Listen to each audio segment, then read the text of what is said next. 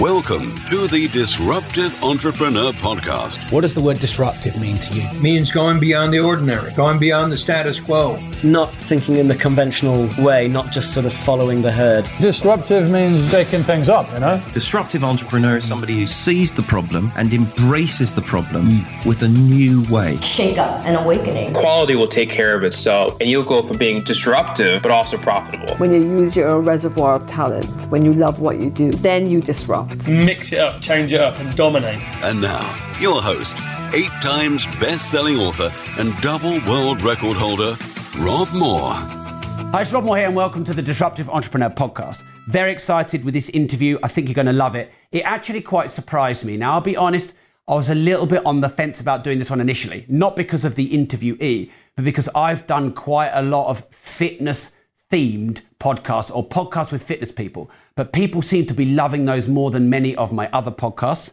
So bear with me. I'll tell you his name in a minute. I think you're going to love this. But one thing that's really surprising me is I'm getting a lot of courtship from a lot of these guests. So if you listen to a lot of the interviews I'm doing, I'm getting invited over to America. This chap here, he invited me over to his house to come and meet some of his real estate friends.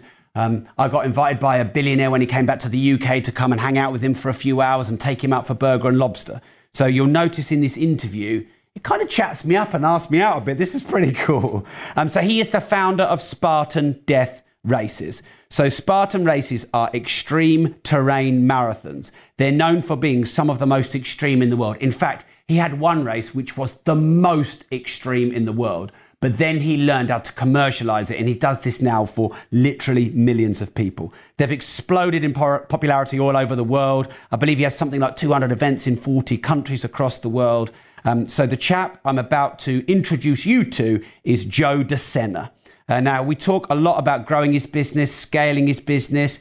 He had quite a few years where it was hard for him, and I think that'll inspire you if you're going through some challenge. I think you're going to love this interview, so no more preamble from me. But one thing I will say is we have got loads of interviews coming up. We've got some really interesting, inspiring, huge people, UFC fighters, owner of some of the biggest gym franchises in the world, some big celebrities, England rugby captains, you name it, we've got it. So this podcast is really going places. Thank you for your support. Thank you for being a listener and a fan. Anyway, remember, if you don't risk anything, you risk everything. Hi, it's Rob Moore here, and welcome to the Disruptive Entrepreneur Podcast and live video. I'm very excited to have Joe DeSena here. Have I pronounced your surname right? I'm very English, Joe. Is it Joe DeSena? Joe DeSena? Joe DeSena. DeSena. There you go. I got them both wrong. Joe, thanks for giving me your time today to do the podcast. Very grateful. Thanks for having me. And we were thinking of a title that might make a lot of people interested in watching this video and listening to this podcast. And we've decided to write Death Race Psycho Interviewed Live. And I want to know why someone will do what you do to your body in your life. Why would you even do it? Why would you put yourself to the limits of endurance? So, you know, I was reading an article in the Washington Post the other day in the U.S. about two young children, an 8-year-old and a 10-year-old boy. You're going to love this. Back when Teddy Roosevelt was president, okay, Roosevelt had a friend that lived in Oklahoma. Let's call it 1,500 miles away. And that friend had these two boys, the 8-year-old and the 10-year-old. And he told his boys, I'm going to take a train. I'm going to go see Teddy. If you kids want to come, you ride your horses and meet me there. 1,500 miles, 8-year-old and 10-year-old boys. They rode their horses. It became like a national thing where the entire country was gripped, reading the paper each day to see how the boys were doing. And they made it. And the reason I bring that up to answer the question is it was pretty normal for most of our existence on this planet. Let's say we've been on the planet for a million years. For 99.999% of the time we've been here, that's the way we lived. We had some tough days, right? We didn't have food on demand. I just asked for a tea. My wife sent me over a tea. It wasn't like that, right? You had to go climb a mountain to get those plants, and then to start a fire was pretty epic, right? You didn't have a pot handed to you or even a cup, right? So my point is, we have it pretty easy. And so, although I'd love to pat myself on the back and say, oh, I'm a badass, when you ask that question, like, why do you do these hard things? Are they really that hard? Like, every mile, there's a water station. Are you kidding me? It's not that hard. Going to the gym, there's an air conditioner. Not that hard. So, you know, the other day I dropped my kids off 4 miles from the house. I told them, get out of the car. They said, why? I said, figure out your own way home. Right? My wife thought I was nuts, but like, how is the kid expected to do well outside the house if you don't get them outside the house? So why do I do these things? Because that's what animals do, and we're animals. You're an animal, I'm an animal. But we forgot we were animals. And so I didn't forget, you forgot. Definitely forgot I'm an animal. So is there a certain amount of pleasure out of defeating hard things? Well, I think the brain and the body is wired to thrive when you do hard things, when you take cold showers, when you sweat, when you listen, I used to clean swimming pools, okay? You're going to like this analogy. A swimming pool, on average, is about 20,000 gallons of water. Human body, let's call it 13 gallons of water. 20,000, 13 gallons, okay? Swimming pool has a pump and a filter. Human body has a pump and some filters. If I took a swimming pool, I used to clean swimming pools. I used to clean 700 swimming pools. If I took a swimming pool, 20,000 gallons of water, and I threw French fries and coffee and syrup and all the shit we eat and drink on a daily basis, and I put it in the pool, and I didn't run the pump, and I didn't clean the filter, the pool turns green. So when you ask the question, is there an amount of pleasure you get from this? It's like, I don't want to pay the electricity on running the pump and cleaning, you know, the pool, but I don't want to swim in a green fucking swimming pool. So like, you don't do this stuff. What do you expect the outcome to be? That water that you're drinking, that's clean, right? And so that's, I don't know, that's the way I want to treat myself. I worked out this morning. I was exhausted. I sweated. I got in the sauna. I took an ice cold shower. I feel pretty fucking good. Mm. But you could do that without doing a death race, couldn't you? I mean, death race. Oh, the death race. Is it really that hard? I mean, let me tell you, last year, the year before, I was so annoyed with all these races that had popped up on the global circuit where it's like, oh, this race is so hard, that marathon, this ultra marathon.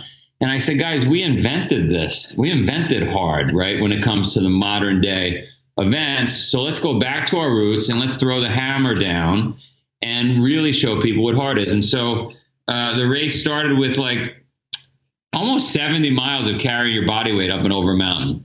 Pretty hard. But again, if you and I were trying to go across England back, 100 years ago, is that big a deal? 70-something miles. We would have said that was a gift to go 70-something. I was in Fiji, okay? I was in the interior of Fiji, and where there's no televisions, no automobiles, no roads. And it would be very normal for a barefoot man with a machete to go 20 or 30 miles just to get to the next village and say hello to his buddies. So anyway, they carried their weight up and over a mountain, first part of the race. They got to our farm in Vermont. I made them do 3,000 burpees. After 3,000 burpees, they did a 26.2 mile barbed wire crawl. After a 26.2 mile barbed wire crawl, they did 26.2 mile rope climb.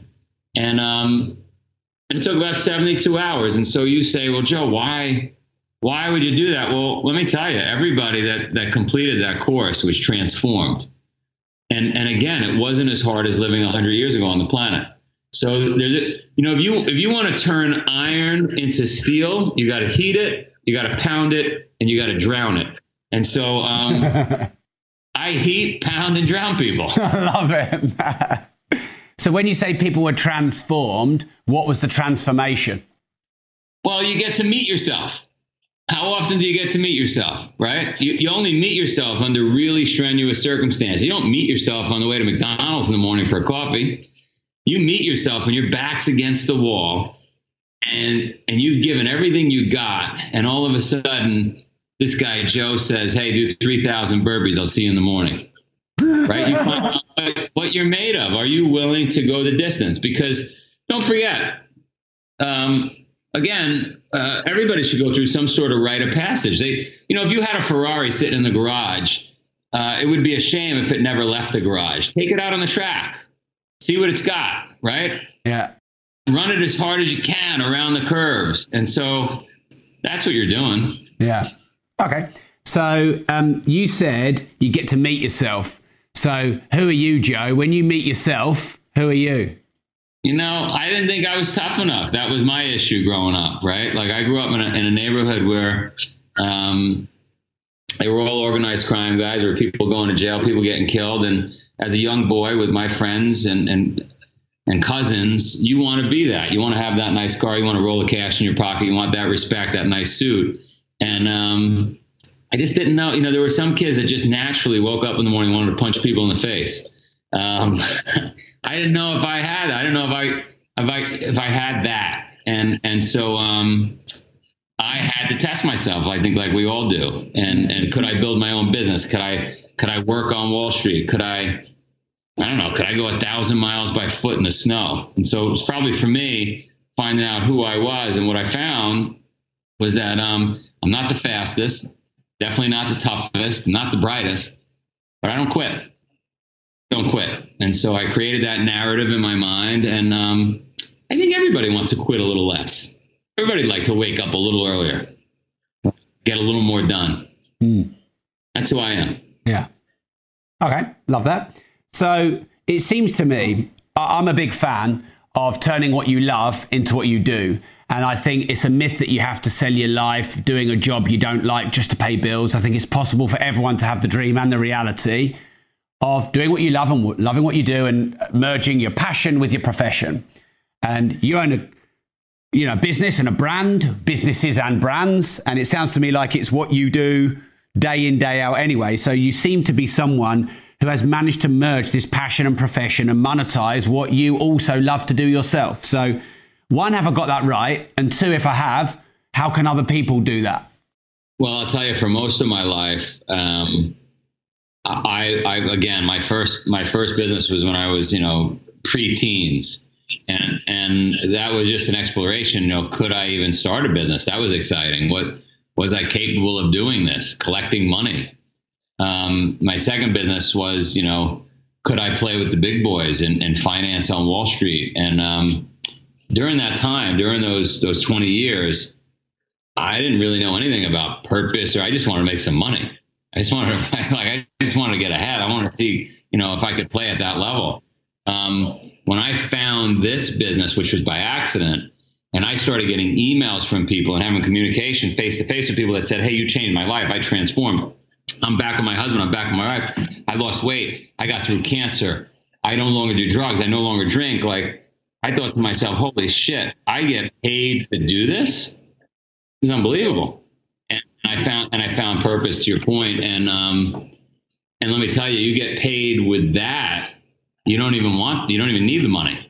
It beats money, all day, every day. So, but it's very hard to find your purpose. And I think what happens to people is they sit around and they don't do anything. And you hear them say, I'm trying to figure out what I want to do. I'm trying to find my way. And what I would say to those people is, you got to get moving. You got to do. Mm. And while you're doing, you just bump into things like I did, and probably you did. Everybody that's moving and active and getting shit done, should in most cases find something that they really love, because it's not just about the money. And when you do, it's awesome.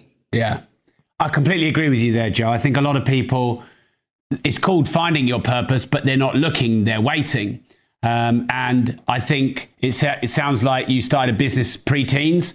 So, Spartan and Death Race and your brands now, they may have been your third try, your fourth try, your fifth try. Some people it's their 10th try. So I think it should be looking for your purpose, seeking out your purpose, hunting for your purpose. I interviewed the CEO of Netflix yesterday, and that was his 6th startup, Netflix, not his first. I think there's a big myth. Oh, well, if I wait and ask a few questions, my purpose will come to me. No, you've got to go fucking find it and test some stuff and fail at a few things first, possibly. Yeah. I agree 100%. Okay, great. So True North, something I've researched you to talk about a bit, or you have a sort of a definition of that. What does that mean and why does it matter? So that's really the purpose that we're talking about here, and finding that thing that's going to pull you through life. And by the way, it can change. I mean, in those early years, I was probably looking to measure up. That was my true north. You know, was I tough enough? The second decade of my business career was money. My true north was money. How much money can I make? And then, you know, I met my wife, found the farm, started having kids, and then stumbled upon this idea of Spartan, and it became it's this. I mean, I'd love to start every board meeting. My board members aren't always up for this. I'm starting to get them to agree to it, and which is, let's measure our success every quarter in how many lives we changed, not how many dollars we made or lost, right? And so I think your true north can change. One way for people out there to try to hone in on what their true north might be, you know, if somebody says, what would you do if it was your last day on earth? Which I think is a cool question. Or what would you do if you had all the money in the world? Another great question. But the one I like is, what would you do if you knew you'd fail anyway at it? I was failing for 15 years with Spartan. I couldn't get it to work, but I just loved doing it. And so that must be my true north, right? And so if you're failing at it and you're struggling. I met a guy the other day, came to me looking for some investment, who has a very healthy energy drink. And I said, how long you at it? And he said, about 7 years. How you doing? Terrible. I'm losing money 7 years, you know, but I'm not quitting. And I this guy found his true north. I mean, he loves it. He might not have found a place where he's going to grow his bank account, but he found his true north. And do you think if you keep going north long enough on your true north, you'll figure it out in the end? I think so. I think if you're open-minded and willing to pivot, I've had a lot of pivots. You probably had a lot of pivots along the way. I mean, we started with death race type events. And the reality is, I know this is shocking to you in the audience, but the reality is not a lot of people want to do those. And so, and so there's not an economic model where you could make enough money or even be sustainable putting on death races or, you know, anything beyond what we do today. But we pivoted. We although it was my true north and I loved it and I love changing lives, I listened to the marketplace. I stayed true to myself, but I pivoted, and we changed the name. We went to 3 miles, 8 miles, and 13 miles, and all of a sudden people were more interested. You go from 3,000 burpees to 30, and there's a bigger audience. Yeah. Yeah, and if you went to 3, then I'd be in as well. So there you go. Hi, it's Rob. Now, I've got a really quick and very exciting announcement to make. So stay with me because I've been getting loads of questions about this and it's quite urgent. So I launched my Facebook supporter program a few months ago. You pay a tiny subscription and you get new content, meetups, WhatsApp group access, Ask Me Anything lives, and various other new or non-released supporters only content. And what I did about 2 months ago is we launched our very first challenge. Now, dozens of people made $5,000, $10,000, $15,000. The winner made £27,000 in cash, proven cash, not just invoices, cash, in 6 days. So coming very soon is the second cash challenge, which I've made 8 days and I've updated and improved and I've got a plan for. So if you want to jump in on that challenge and get the plan and be a bit early, you'll need to go to bit.ly/Rob Supporter with a capital R. That's bit.ly/Rob Supporter with a capital R. It's an unbelievable program for just literally a medium skinny cappuccino extra shot with almond milk and not too much milk. It's exactly the same price as one of those. I've got £20,500 plus VAT of prizes I'm going to give away, including 6-month access to me on WhatsApp as a personal mentorship. So bit.ly/Rob Supporter with a capital R. Great. So now back to the interview. So something interesting, and you said it twice here, I'd love to explore this, Joe, is you said by accident. So you fell into Spartan and your brand's by accident. And then you said stumbled upon. What was that accident and that stumble upon that set it all in motion? You know, I have a good friend who is the CEO of Saks Fifth Avenue. I don't know if you guys know Saks Fifth Avenue over there. He's done extremely well. And every time he calls, he likes to call me at 5 a.m. I think there's very few people up at 5 a.m. And I'm usually doing burpees. And I said to him the other day, I said, man, you are so lucky. And he said, you know, Joe, he goes, you make your own luck. And I said, what do you mean? And he said, look, if you're in, he goes, you're looking at a football, you guys call it football, a soccer game, right? And you see that player that is always at the right place at the right time. And they're just good, right? And they're just always ready for that moment.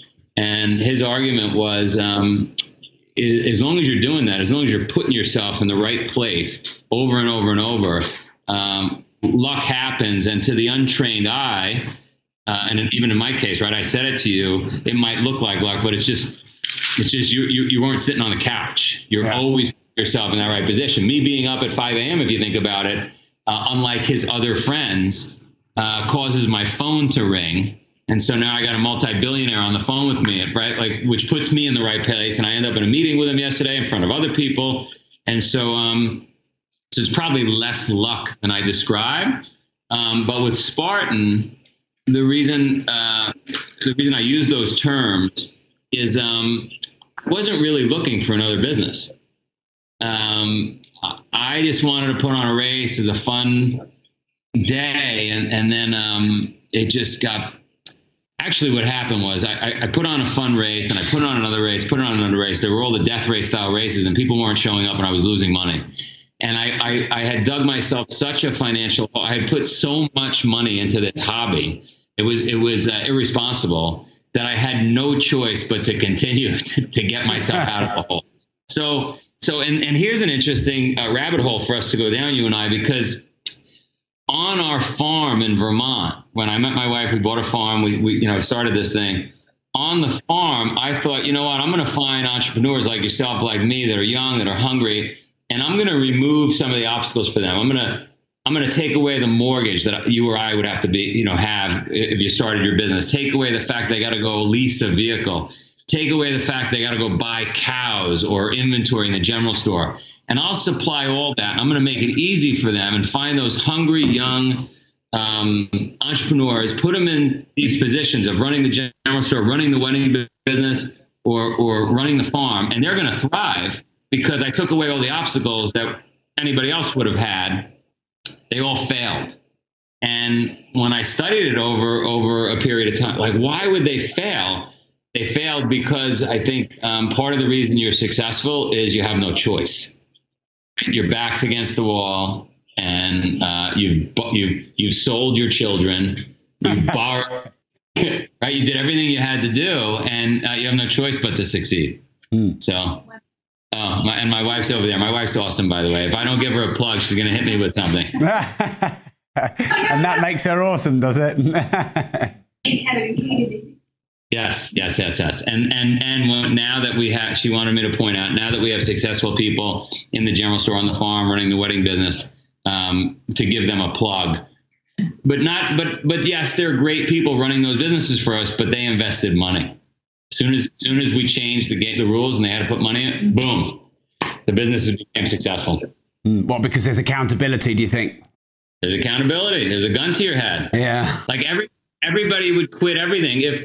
If there was no consequence to not waking up early, right, and getting to work, who the hell would wake up early? And go, like, but for me, I changed the story, and like for you, you don't. It sounds like you don't like burpees and pushing yourself to that limit, which is fine. For me, I changed the story, and so the outcome of not waking up early, of not sweating, is worse, right, than staying in bed. So that's why I do it. You haven't gotten to that spot yet.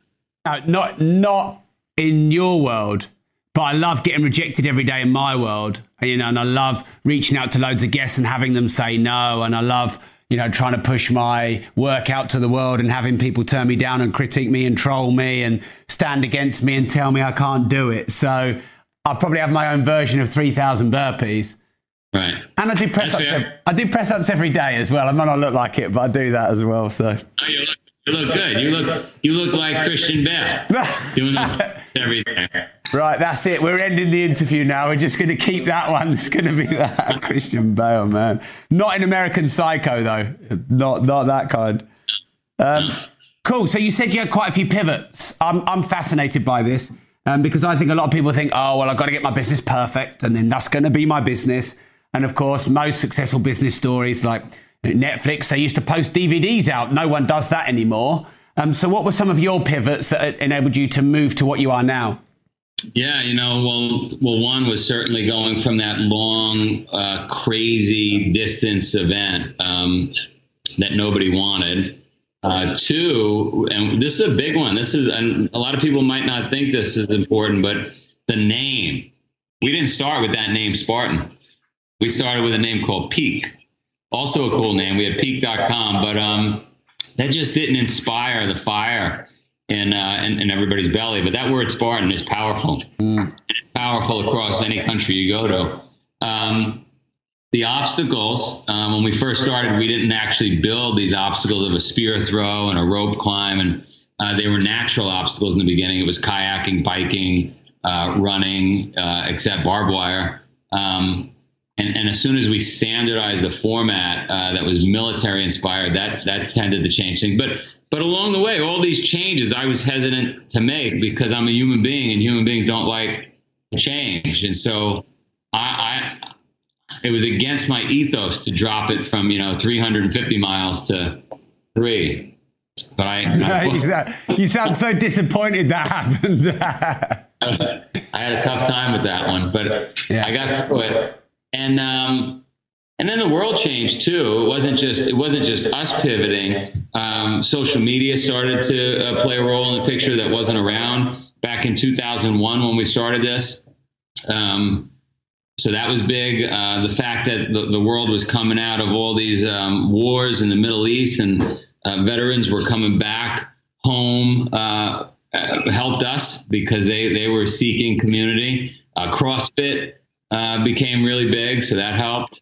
So I think it's not only the entrepreneur pivoting, but you got to pay attention to what the environment too. And we got, I hate to say it again, we got lucky that the environmental changes were in our favor. And I just wouldn't quit. I lost money for 15 years. This thing's 20 years old, so I lost money for 15 years. And who does that? I was just going to say, why? Who does that? I just don't like to quit. And I loved it. Yeah. My wife just said, I loved it. And I was fortunate. I still had the Wall Street business for 10 of those 15 years of losing. So I had the money. But 10 years in, I just said, I just can't do this anymore. And I was trapped. She's feeling, you don't need me. Yeah. I'm really just a pretty face here.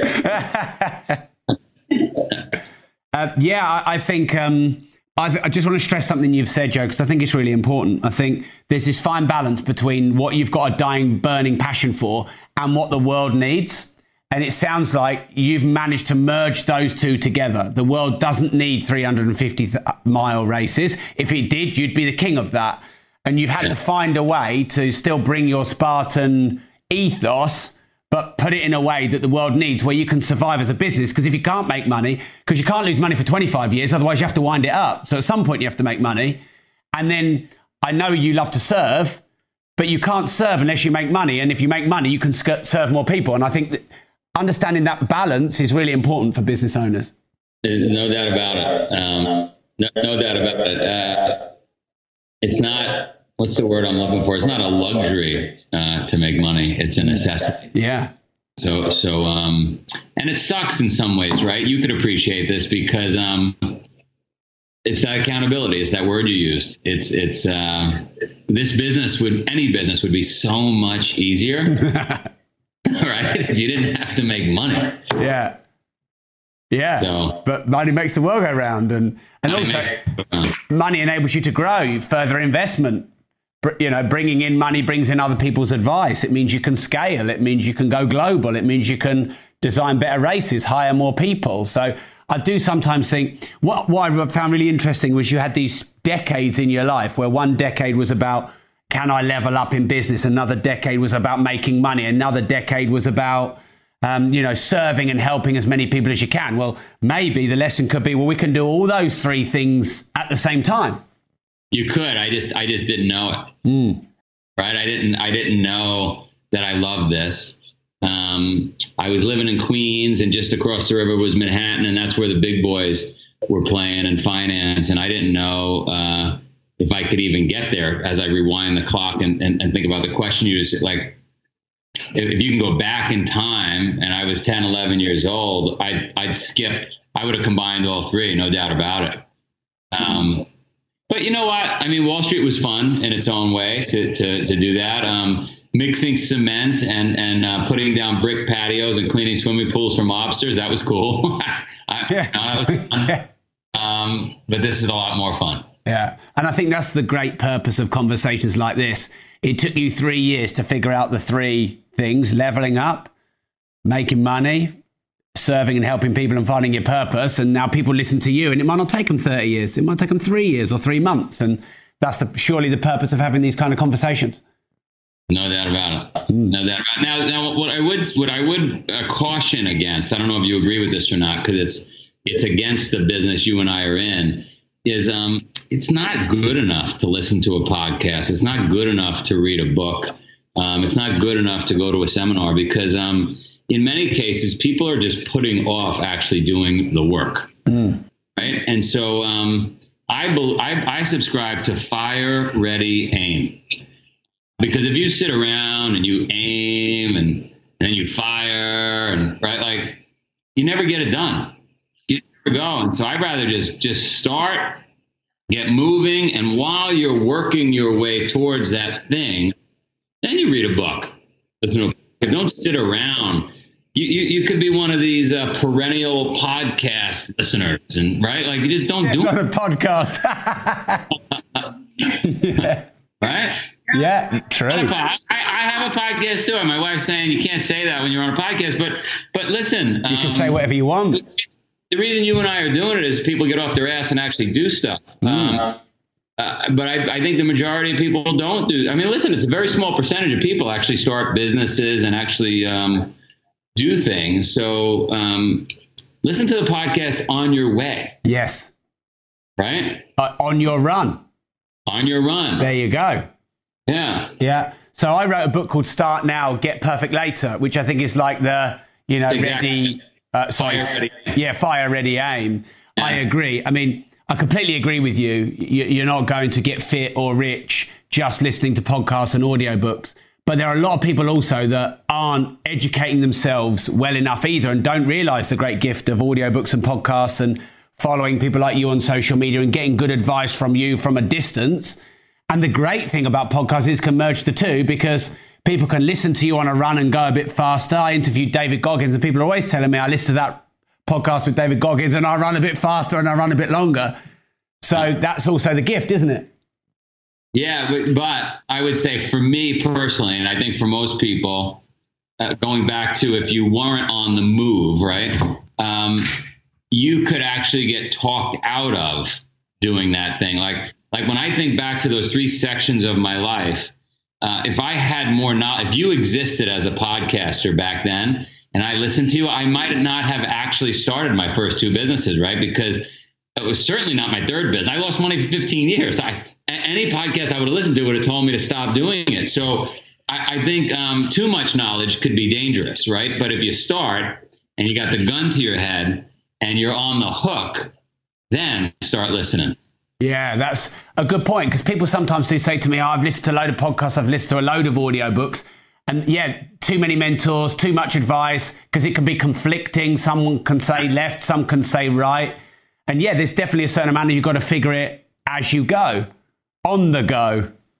Figure it out as you go, on the go. I like that. Yeah, great. So I heard you lost $500,000 in an adventure race. Is that true?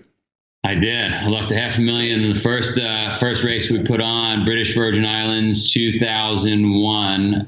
September 11th happened, and we shouldn't have continued, but I wasn't going to let that stop me. And we put it on. We took a hit, and then it was all downhill from there. I just kept losing money, digging a deeper hole. In 2010. Let's say I was down, who knows how much, $5 million, $7 million. I wasn't even keeping track. It was so idiotic. I was done. I just couldn't spend any more money on this thing. And that's when we pivoted, changed the name to Spartan and changed it to an obstacle course race, 3 miles, 8 miles, 13 miles. And I swore to myself, we were only going to invest $50,000. That was it. I'd lost too much money. I was going to take one more crack at this under the new name, the new discipline, 50 grand. And, you know, that first race, like 700 people showed up. I was lucky if in the whole prior decade, I had 700 people race. Right? Wow. So I said, oh, wow, there's something here. And then, you know, 1,300 people showed up and then 2,000. But being that I wasn't listening to podcasts at the time and I had no knowledge of actually how to build a consumer-facing brand, I stupidly went from putting on a race in Vermont to putting on one in New York. The third race was in, I think, Montreal. The fourth race was in the UK. The fifth race was in Slovakia. And so you would never do that. There's lots of smart people that have been guests on your show that would say, Joe, you build a foundation in one location, you build rings out from that location. But I didn't know that because, again, I wasn't listening to podcasts or reading books. And but what I will say is I lost a ton of money, well beyond the $50,000 because of that idiotic move. But what ultimately happened was we built this network effect. And, you know, a couple of years later, I woke up one morning and it was like all of a sudden the world knew about Spartan. And so it was a very inefficient way to get there, but we ultimately got there. I'm fascinated because what I don't want people to think on this podcast is you have to be losing money for 15 years before you make money. Because I don't think everyone does that. So what went wrong? Obviously, you didn't give up and you turned it around, and that's great. But giving yourself advice, how could you not lose money for 15 years? How could you only lose money for 3 years or 2 years or a lot less time? What could you do differently? I just want you to know how disciplined I am before I answer that question. I have a bowl of like a veggie soup next to me that I have not touched. That I'm just smelling it and I want it, but I'm not touching it because you're such a good host. So, thank you. So, do you want to have some now? No. I don't want to eat on the show. I don't want to be disrespectful. Okay. So I would say if I had to do it all over again, first of all, this is the most important thing for people to listen to is I was distracted. I had a main business that I was running where I was earning my income, the Wall Street trading firm. You can't split yourself. If you're going to do something, you got to do it. You know, I got this mantra now. I wish I learned. Actually, my mother was preaching it 40 years ago. I just didn't listen to her. Like when I close my eyes and I go to bed, this would be great for everybody. Is I say to myself, you know, if you're going to sleep, sleep. And I don't let my mind run all around. I say, if I'm going to sleep, sleep. And if I'm going to do a podcast, right? And if I'm going to read, read. And if I'm going to eat, eat. And I'm not great at it, but I think the lesson there is, if I was going to put on adventure races and Spartan races or obstacle races, put on adventure races and obstacle races. Don't be running a business on Wall Street and doing all these other things. I had the farm, the general store, the wedding business. So I was completely distracted. The business only got 10% of my time. So in retrospect, I deserve to lose money. Number one. Number two, I reversed my entire statement earlier. I hadn't gained any knowledge. I didn't listen to any podcasts or read any book. Right? But they, you know, books certainly existed back then, but the podcasts were not as popular. You couldn't consume information as easily. Three, which is part of number two, is I didn't seek out somebody who had built a consumer faith.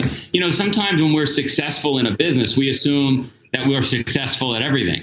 So I was successful in the pool business. I was successful on Wall Street, but that doesn't mean I should be successful at this. So like I should have sought out, I should have hired somebody that had done this before. And right.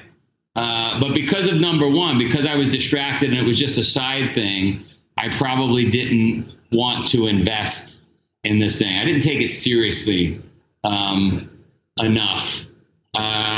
I never really put pen to paper. Number four, I never really got a giant whiteboard out and said, what the hell is the strategy here? What's the goal? What's the size of the market?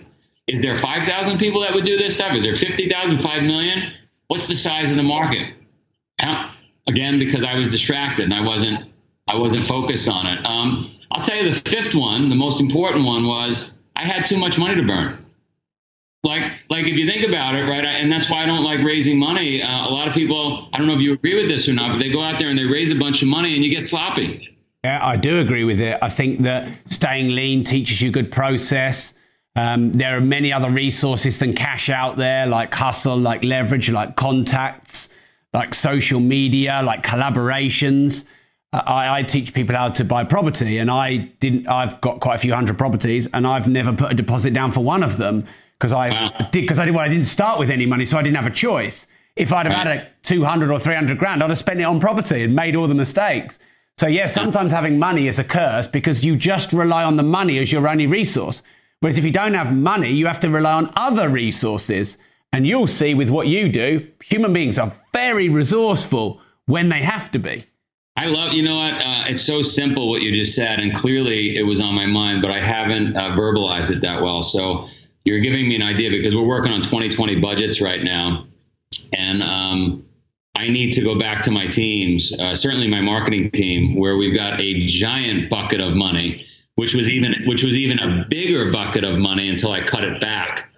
Just to give you an idea, our marketing budget, I cut back by, just doing the math here quick in my head, by $8 million, just on paper to say, hey guys, you have $8 million less next year to spend.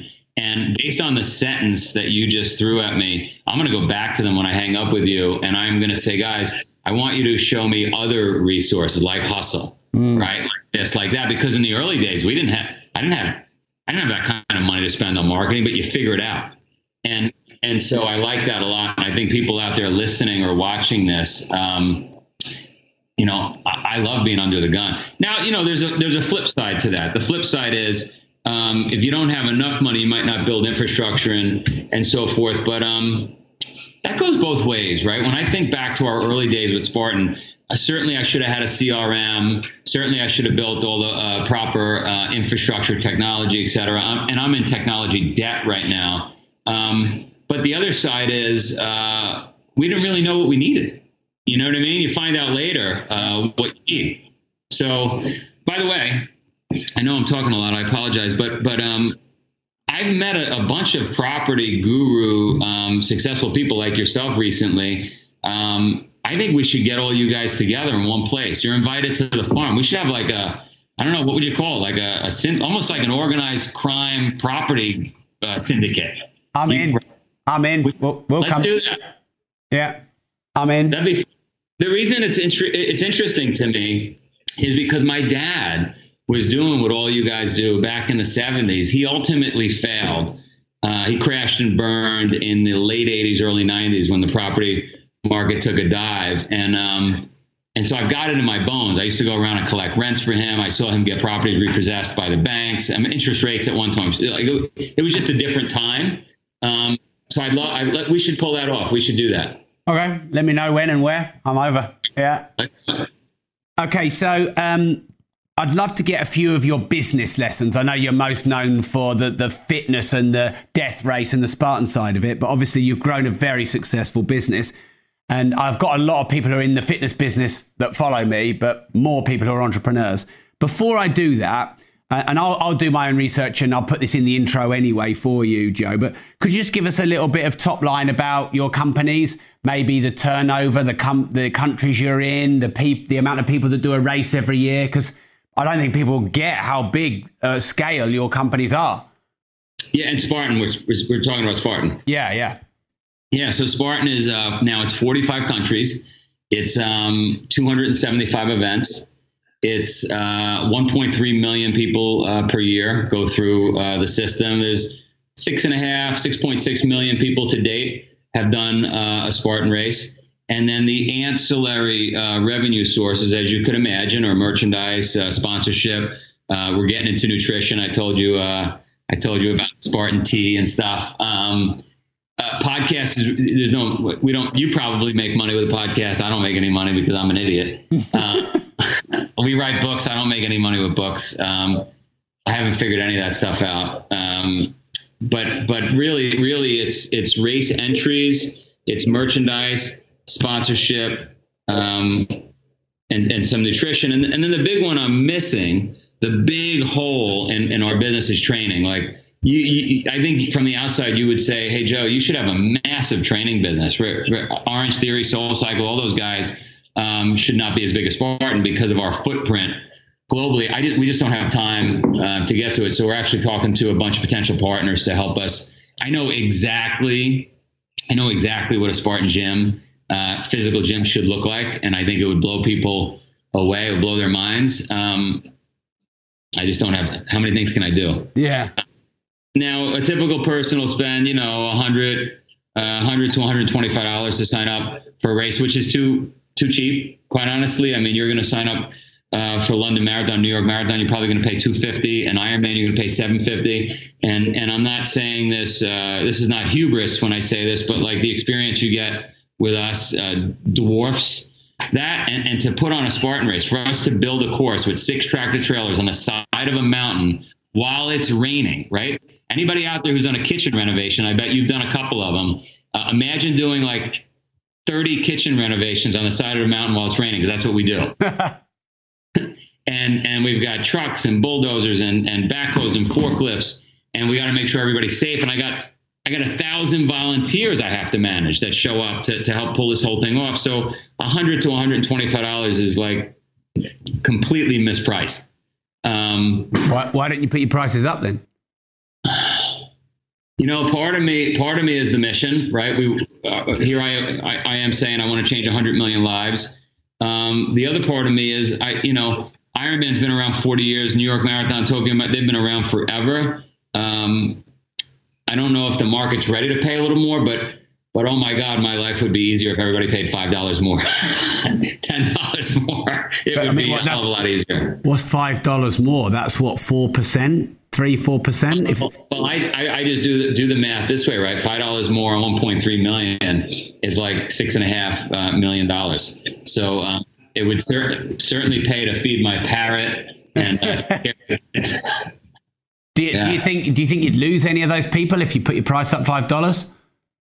Yeah, I don't have the price elasticity yet on the brand, which is shocking because the brand name is 2,500 years old. But like I said, New York Marathon's been around 40 years, and those first decades for marathons or Ironman, those were considered freaks. Those people, it was not as sticky as it is today, and so I just think we need more time. Yeah. Okay. I need to be on more podcasts like this. Yeah. All right, cool. Do you know what? Fuck it. I'm going to say it, Joe, because I didn't think it was my right to say it, but I'm going to say it. I think you should put your price up $5. I think you should seriously consider that, because I don't, sitting here with your brand and your mission and your passion about it, do I think someone would... Oh yeah, I'm in at $125, but I'm not in at $130. No way are they going to turn that down. And if you're saying my life and business would be a lot easier if I had $6-7 million, and I guess you're probably going to reinvest a lot of that, then you get to reach your 100 million users a bit quicker. Well, what we would do if we did that, as I listen to you, is I'm going to put a picture of you, right? That extra $5, I'm going to call it. Yeah. $5 charge after you.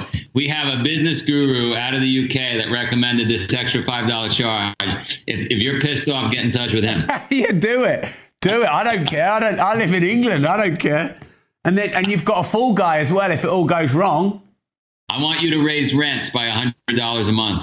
But that's a much bigger percentage. I'd put rents up 5% a year. Sorry? What's your average rent? Oh, on a single dwelling, maybe English pounds a month. So what's 4% of that? Less. Yeah. It's not 100 quid, is it? It's a few pounds. I think I'd probably aim to have rents put up minimum 3 to 5% a year, probably try. Here's the thing as well, when you put price up incrementally, it's less of a shock than when you wait a few years and then put it up a lot. Yeah, I would love to, if I could go up 5% a year, that would be the other thing is we're extremely generous. Like I tell everybody, all your audience, by the way, if anybody ever has a money issue, if that's the reason they're not doing it, just send me an email, right? joe@spartan.com. I'll give you a free race. Like it's never, that's not the issue, but I hear your advice, and who knows, some changes might be coming. So if the global community is furious and they want to lynch me, I'm giving them one of your 100 addresses. All right, then fine. Yeah, do it. So I don't give advice. It's suggestions, not advice. I'm glad I said it. It's out there. Because actually, I wouldn't say if I didn't believe it. So, yeah. Okay, so you've got a few income streams. I'm a big believer in having multiple streams of income. I'm not a believer in doing 58 things and being good at none of them, but I'm a big believer in multiple streams of income, because I believe that if you have one income stream and it gets disrupted, or you don't want to do it anymore, or you get fired. And so was that an intentional thing? The merchandise, the sponsorships, are you thinking I need multiple income streams? It's so funny. I was really fortunate. I don't know if you had this in your household as a kid, but my dad was way ahead of his time. Not just saying it because he was a smart guy, tons of real estate. You know, for a Queens guy, you'll appreciate this. Back in the late 70s, 80s, he had about $16 million, $17 million in real estate. Wow. A big deal back then. Right? Same kind of thing, levered up. And then everything went south. And the reason it went south was he had one client in his business that was his cash flow business, which was air freight. One client. IBM was his client. And he used to talk about it at the table, at the dinner table. And I really absorbed it, which was you can't just have one revenue stream, right? And it didn't mean anything until he lost it. And when he lost it, that sentence really became powerful. And then he couldn't fund the mortgage payments on the houses and all the redevelopment he was trying to do. And so one by one, he lost all that property. And another rule he had, you'll appreciate, is the house you live in, you should never have a mortgage on. And that was his rule. And if he didn't have that, he would have been out in the street. So it was a good thing he had done that. And so I think by design, certainly in any business I've built, I've tried to, at the very least, have lots of smaller customers rather than one big customer. I've tried to have multiple revenue streams rather than one revenue for those reasons, for what you're saying. But I love what you said, because it also creates some distraction. What do I focus on today? Do I focus on sponsorship? Do I focus on merchandise? Do I focus on race revenue? I'm getting a little feedback. You guys hear me? Okay. Yeah. So, I would say it was by design. It's part of my ethos because of what happened with my dad. But it's also logical. I mean, if I've got 1.3 million people come in through our gates every year, and they're saying to me, "Hey, Joe, how do I eat? How do I train? What do I wear?" Of course, I should satisfy those needs. Yeah. Great. And I think I interviewed Ed Mylett. We had a good time together. He's a great guy. And he said, what you do is you build one income stream and you focus on that. And then you find the kickoff revenue streams from that. That sounds like that's what you did. You built your race and then you've got the additional supplemental streams from it. 100%. All right, cool. So you've been in business 20 years. You must have learned a load of stuff. So hit us with it all. What have you learned in business over 20 years? Well, here's what I would say. When I was very young, my first business was started because as my father was losing money and houses and things, my neighbor was the big boss of one of the organized crime families. And he saw this going on in my family. And he said, hey, why don't you clean my pool? I'll pay you $35 a week. And the most unlikely guy gave me some great lessons, which were, if you're going to show up at 8:00, you better be here at 7:45, right? On time is late. Now we hear that in podcasts and books and social media these days, but like coming from this guy, it was a little more powerful. Yeah. Number two is if you're going to clean the swimming pool, you should also straighten up the lawn furniture and clean the shed, even though I'm not paying you for that, and make yourself invaluable as a service provider. So when I come home and I know you were here on a Saturday morning, I'm like, holy shit, this kid, he's unbelievable, right? He goes above and beyond. So I did that. And third, which may or may not make sense to you, he said, never ask for money. Don't have your hand out. A lot of people have their hand out and they're asking for money in advance of doing the job, or you just sense that as a potential customer. And he said, don't worry, you'll get paid. If you do a great job and you're invaluable and you show up on, like, you've already checked all those boxes, you will get paid. And by the way, if nobody pays you, I'll make sure you get paid. And there were many instances over the following 10 years where I had some issues with people, and all I had to do was mention his name and I got paid. So those three were big lessons. And then when I went to Wall Street,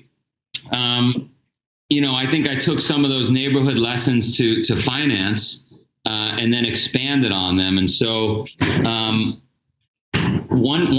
way for the entrepreneurs out there to really crush, there's probably some restaurant in the town or city you live in that is impossible to get a table in, right? Like, you just can't get a table there.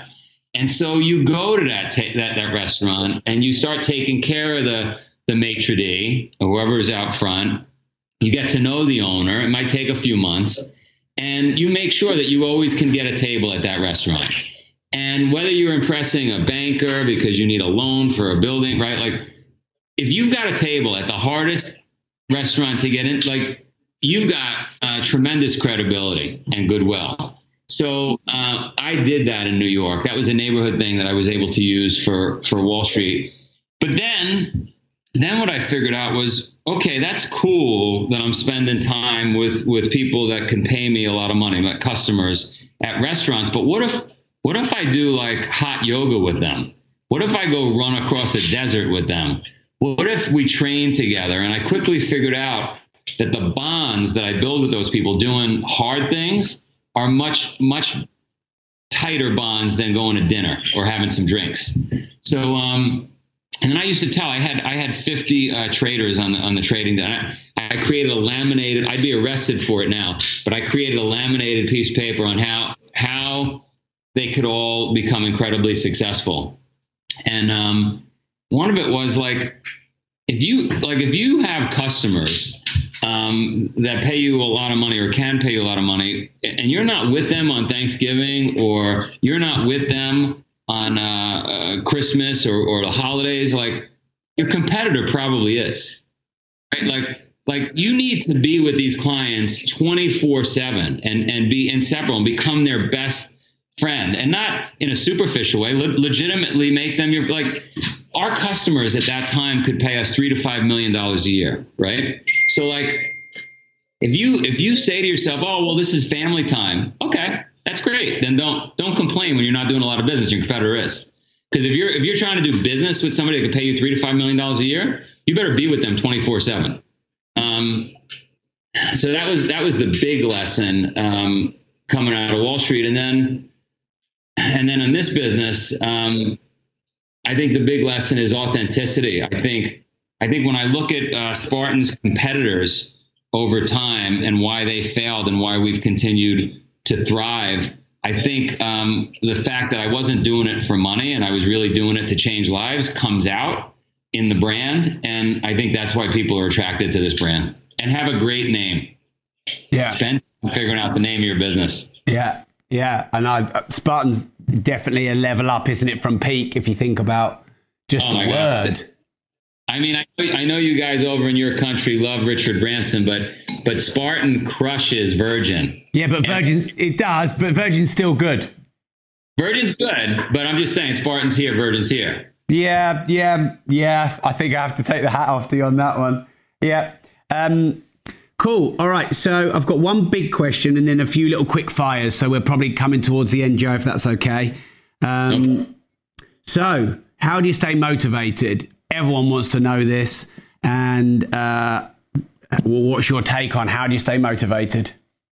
Yeah, number one question I get, Joe, how do you stay motivated? I'm not motivated. And I say to myself, you know, what would the average person do? I don't want to be average. That's it, right? Like I literally play that. Like I think people think, you know, there was this time I went to one of our death races down in Mexico, and I showed up. It was like 11 o'clock at night with my flight, and there was a fire going, and my staff was around, and there was a young, you know, 15-year-old kid who had heard of me and just wanted to be around it and wanted to meet me. And I stayed around the fire for about 30 minutes. I was like, guys, I'm exhausted. I'm going to bed. And apparently when I left that fire, the boy said to the folks working for us, like, oh my God, he's nothing like I thought. Like I thought he never sleeps. I thought he does burpees all the time. And so like, I'm just like everybody else.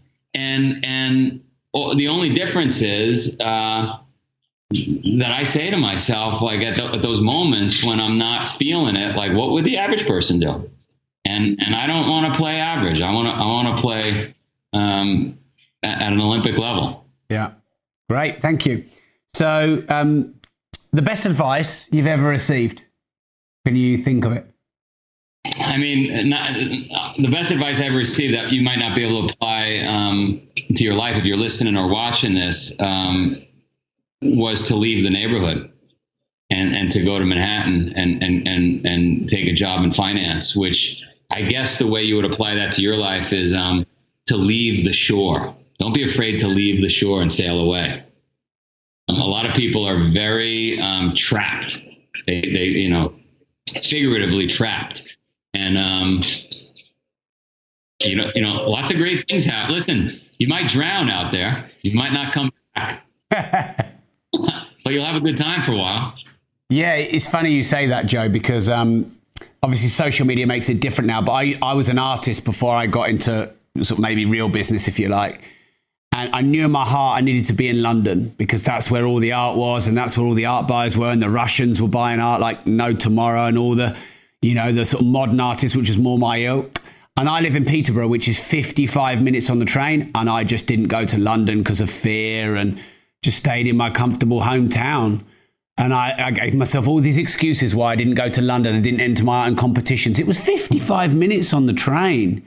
And I didn't even leave my city. And just because of my own ego, maybe, or whatever. And you saying that, just, yeah, get out there. Leave the shore. You know, there's a comedian, I forget who it was, but like 20 years ago, he would joke about, it's a terrible thing to joke about, but in Ethiopia, right, they didn't have much food. And he would say, I just don't get it. Why don't they move to where the food is? And so if you're an artist or you're in the property business or whatever, why wouldn't you go to where all the people, like, go to where the business is? Yeah. And it's easier now than it ever was, I think. Easier, quicker. Yeah. Yeah. Okay. What's the worst advice you've ever received? Worst advice I ever received. That's a tough one. I guess I'm such an optimist. I don't even know if I received. You're thinking about this one. I don't even know. I'm stumped actually with that one. Could we come back to that one? I got to think. I like the ones that stump people. Someone said that to me once, Rob, I don't remember all the bad advice. So how would I know? And I thought that was quite a good answer. So. Okay, we'll come back to that. We'll give you one more go. Here's the worst advice I ever got was, I ended up in a Turkish prison, but that's not the one I was thinking of. But the one I was thinking of was, I was told by my staff and my team to shut Spartan down. Like it was ridiculous. We were burning through too much money. And that was the first bit of bad advice. And then fast forward a year or two, and I was wildly spending on digital advertising, wildly spending. And because I had a gut instinct. I didn't have any actual data. I didn't know what I was doing. And my entire team created a coup, and they were just going to all quit if I didn't stop spending. But I wouldn't stop.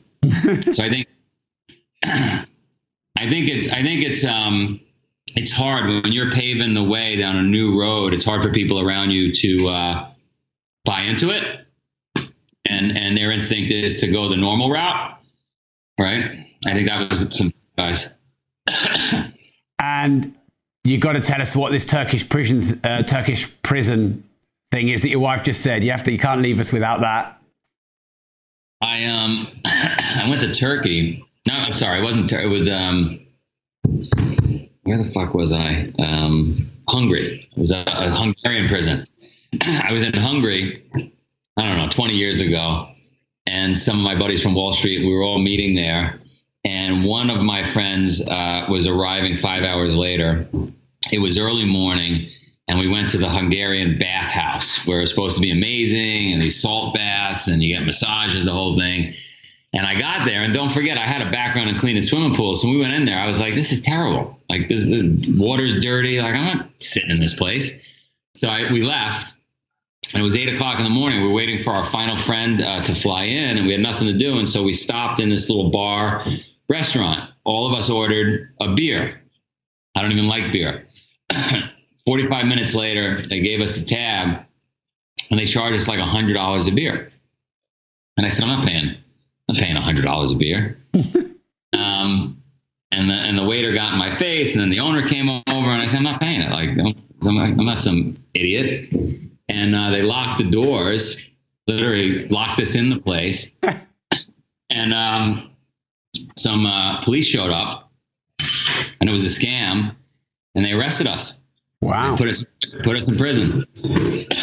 And they kept us there from, if it was 10 a.m., till about 10 p.m., about 12 hours. And my friend was begging me, can you just pay? Can we just please pay? We're not fucking paying. So ultimately they let us out. But that was, I don't know, there was no advice out there. That was an idiotic move on my part. Don't go to a Hungarian prison. No. I'm sensing, is there a bit of stubbornness sometimes in you, Joe? Is that a fair assessment? Yeah, I mean, the stubbornness, right, kept Spartan predecessor alive 15 years. So I'm definitely overly stubborn. Yeah. Okay, so we've got three more quick ones. Is there one thing in the world that you think is really wrong that you'd like to change? Yeah, I'd really love to change this whole environmental thing. And I got to put my money where my mouth is. The plastics drive me nuts. I mean, we're not great at home at recycling.